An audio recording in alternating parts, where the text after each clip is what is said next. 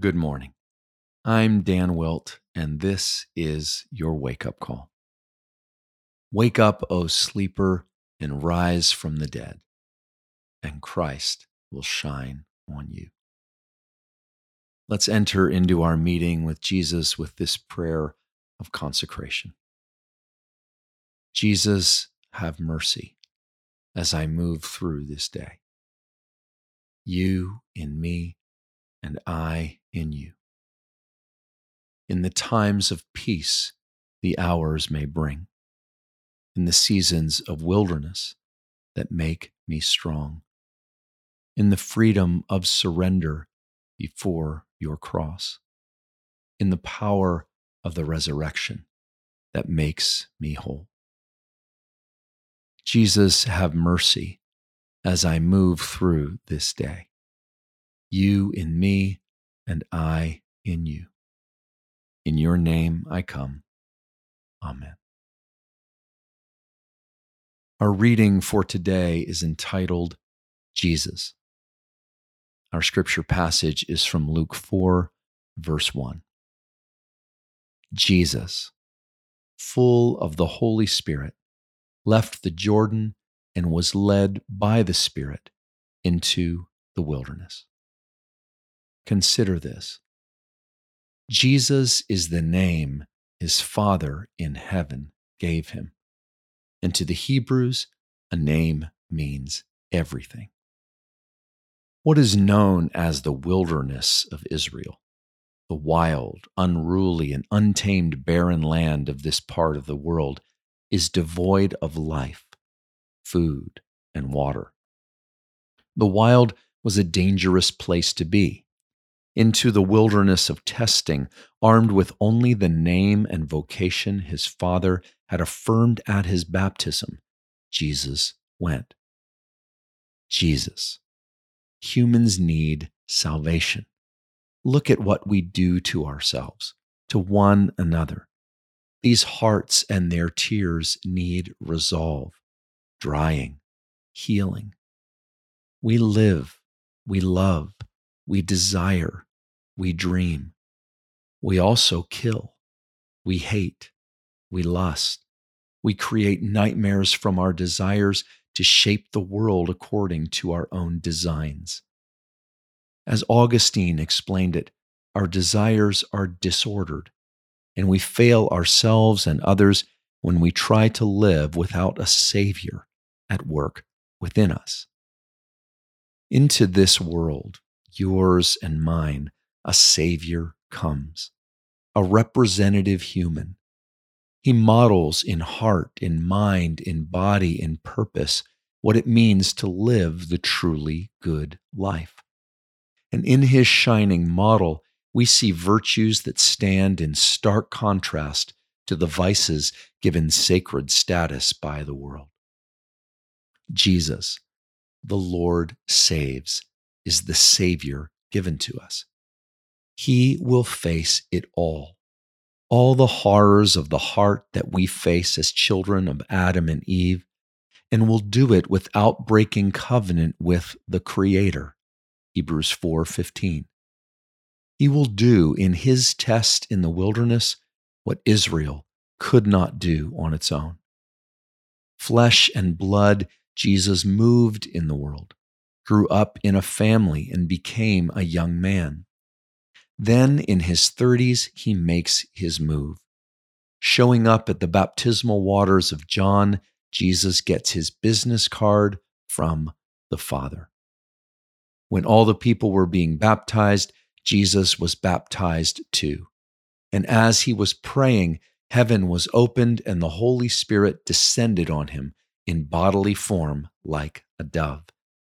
And a voice came from heaven. You are my Son, whom I love. With you I am well pleased. Luke 3:21-22. You are my Son. Jesus' core identity and vocation is clear. To live as a son in perfect covenant communion with his Father. Jesus knows who he is. Whom I love. Jesus receives at the beginning of his ministry a word of affection and belovedness that will feed him the rest of his life. Jesus knows whose he is. With you I am well pleased. Jesus receives an affirmation of his value before he has even done one miracle. Jesus knows why he is and what he must do that flows from it. He will not draw his sense of purpose from anything other than the Father's love. His vocation, his calling, his core identity, his essential nature is blessed and secured by the Father. After his time in the desert wild, in Luke 4:18-20, he will stand to read the scroll of Isaiah and declare that the scripture has been fulfilled in their hearing. He will inaugurate the kingdom coming with this blessing and unveil it in his ministry. But between Jesus' baptism and kingdom proclamation from Isaiah lies the wild. Jesus' experience in the wild in Luke 4 is different from suffering or even just temptation. I was taught to conflate the two ideas of the wilderness and suffering. And though testing from all sides happens in all kinds of trials, the wild Jesus enters is a spirit-led challenge on a field of battle into which he has been guided by the breath of God. He has just had his name blessed, his belovedness settled, his intrinsic value affirmed in baptism, chapter 3, 21-22. Now that vocation, that belovedness, that sense of value, all established on covenant love with the Father, is about to be tested.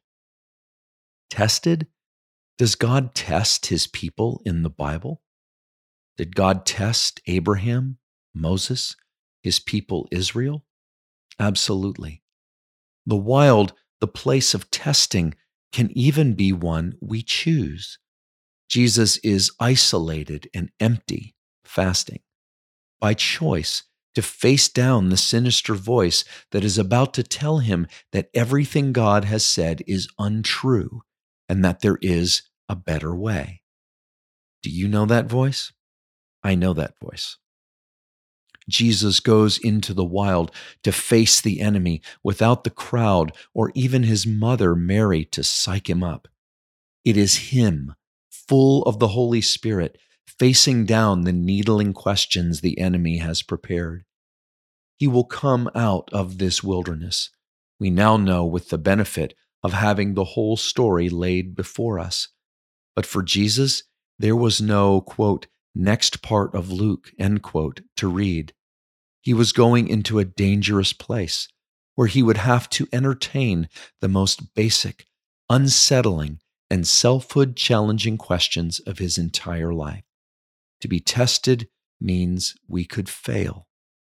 Jesus will not fail.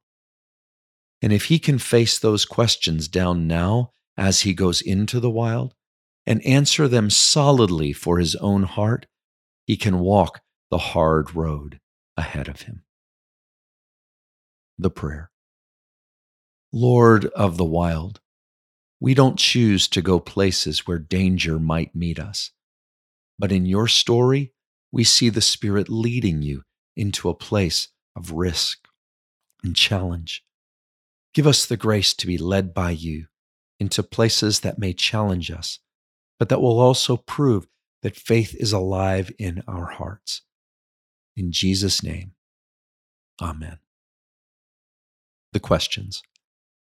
Is there a wilderness you sense the Holy Spirit has led you into recently that is calling into question your faith and confidence in who God has called you to be? How are you doing so far? For The Awakening, I'm Dan Wilt. We hope that today's entry challenged and encouraged you. And thanks for listening to The Wake Up Call, powered by Seedbed. Be sure to share this with a friend, leave us a rating, and subscribe wherever you prefer to listen to podcasts. Find out more and join the movement by visiting our website at seedbed.com/wakeupcall.